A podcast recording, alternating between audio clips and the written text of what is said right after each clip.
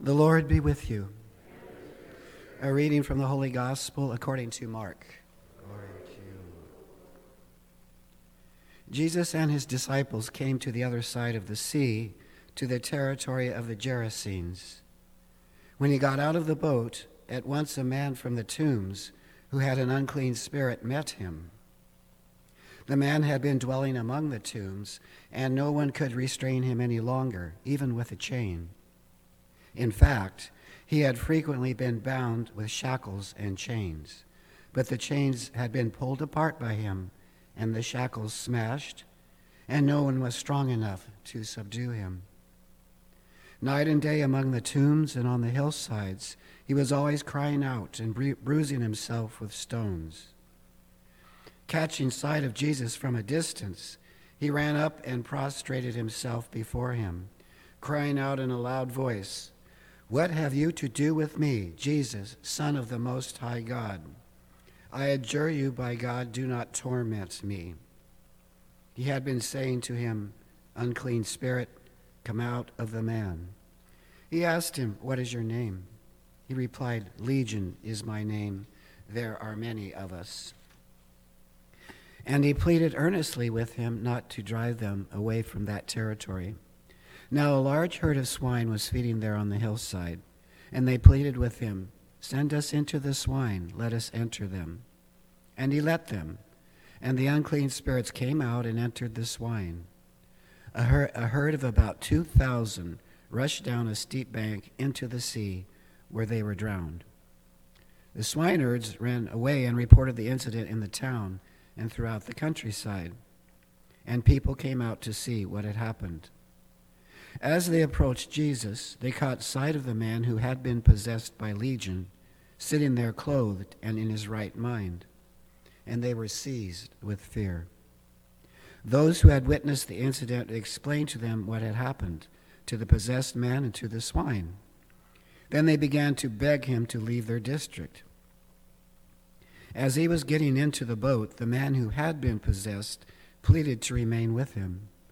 But Jesus would not permit him, but told him instead, "Go home to your family and announce to them all that the Lord in his pity has done for you." Then the man went off and began to proclaim in the Decapolis what Jesus had done for him, and all were amazed.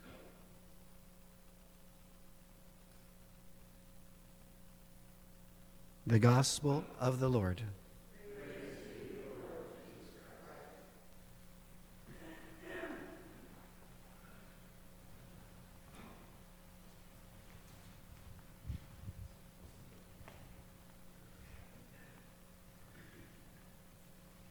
In the spiritual life, there's there's two things that we often talk about, uh, desolation and then consolation. Consolation are those moments. It could be at Mass, it could be during personal prayer.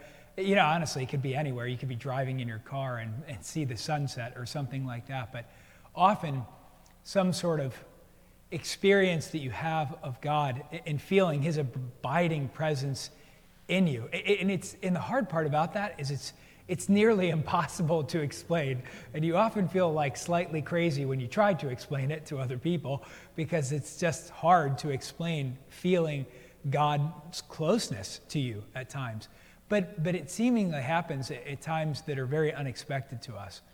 Of course, the opposite of that is uh, is desolation. And desolation is a, it's just awful. It's an awful feeling of feeling like you're down in the valley or sad or depressed or, the, or that God is not close to you. Even though, as we, as we kind of learned from this weekend, we know that His love is a constant thing, so it's always present, but sometimes we don't always feel that presence, even though His love is always emanating out towards us. But one of the things that you notice in the gospel that's so unbelievably important is just that you see that sort of pleading after the demon has been exorcised from this man, or the demons have been exorcised from him.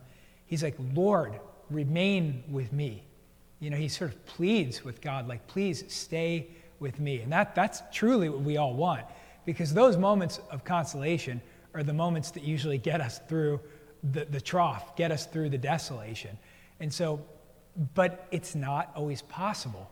That's what you see. He says, you know, Jesus is like, I, I cannot remain with you. But this is what I wanted to share with you today. So this is um, also in the the Total Consecration to Mary book um, through Saint Louis de Montfort. But there's a part in here on day thirty-two where this is Saint Louis de Montfort's reflection. He says, "Eternal wisdom, on the one hand, wished to prove his love for man by dying in his place in order to save him. But on the other hand, he could not bear the thought of leaving him. So he devised a marvelous way of dying and living at the same time, and of abiding with man until the end of time. So in order to fully satisfy his love, he instituted the sacrament of Holy Eucharist and went to the extent of changing and overturning nature itself. He does not conceal himself under a sparkling diamond or some other precious stone, because he does not want to abide with man in an ostentatious manner, but he hides himself under the appearance of a small piece of bread, man's ordinary nourishment, so that when received, he might enter the heart of man and there take his delight. Those who love ardently act in this way, O eternal wisdom," says a saint. "O God, who is truly lavish with himself in his desire to be with man." It's amazing. That's the way he abides with us. Again, you know, in the Eucharist and through the Eucharist. And today we celebrate a great saint, Saint John Bosco. And often they called him, they just simply called him Don Bosco. And you know, Don is kind of a, it's sort of like a colloquial, I don't know, it's it's an endearing term for father, right? And so in Mexican culture as well as Italian culture, sometimes they'll call a priest Don. And so they would often call him Don Bosco. And I remember I experienced this at a restaurant that we used to go to very often in Rome that, that was right near where I lived. Sometimes I would walk by and they would say, "Don Pietro," you know, like that. And, and it really just fills you with joy, just, just that, that saying hi with joy. And I thought, Don Bosco walking through the streets of Turin, I'm sure they were just like, "Don Bosco, Don Bosco," you know, c- kind of calling out to him often. There's a story about Don Bosco, and, and there were many miracles surrounding his life, but he was always so unbelievably humble about them.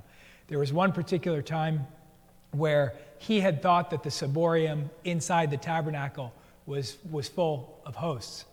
The, the sacristan had put a full ciborium out on the counter in the sacristy and forgot to bring it out.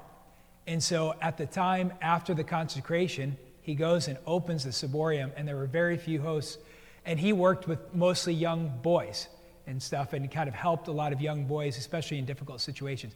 There were over six hundred boys that were going to be at this Mass, and there were very few hosts in, in the ciboria. And he just simply prayed. He prayed, and then he walked up to distribute communion, and there were just enough hosts. They multiplied inside the ciboria. And so they didn't run out of hosts, although there were not even close to enough hosts that day. And then the sacristan, realizing his mistake, you know, had said to people, he said, "No, look, here's the ciboria I forgot to put out in, you know, on the altar for, for Father." And people had brought it up to him years later, and he generally he generally said something, "Yes, it was an amazing example of the Lord's providence," and and then changed the subject, you know, because he didn't want to dwell on it, because he said, the far greater miracle is that the Lord changes bread and wine into himself for us than that multiplication that happened that day. So we remember that even though we go through dark times, difficult times. In fact, a seminarian just sent me a message not long ago that said, "I'm just feeling that heavy weight, that gravity, that difficulty." We all feel that sometimes. We always have to remember that the Lord is with us. We wish he could be with us in that personal way when he saved the, the man from all of those demons.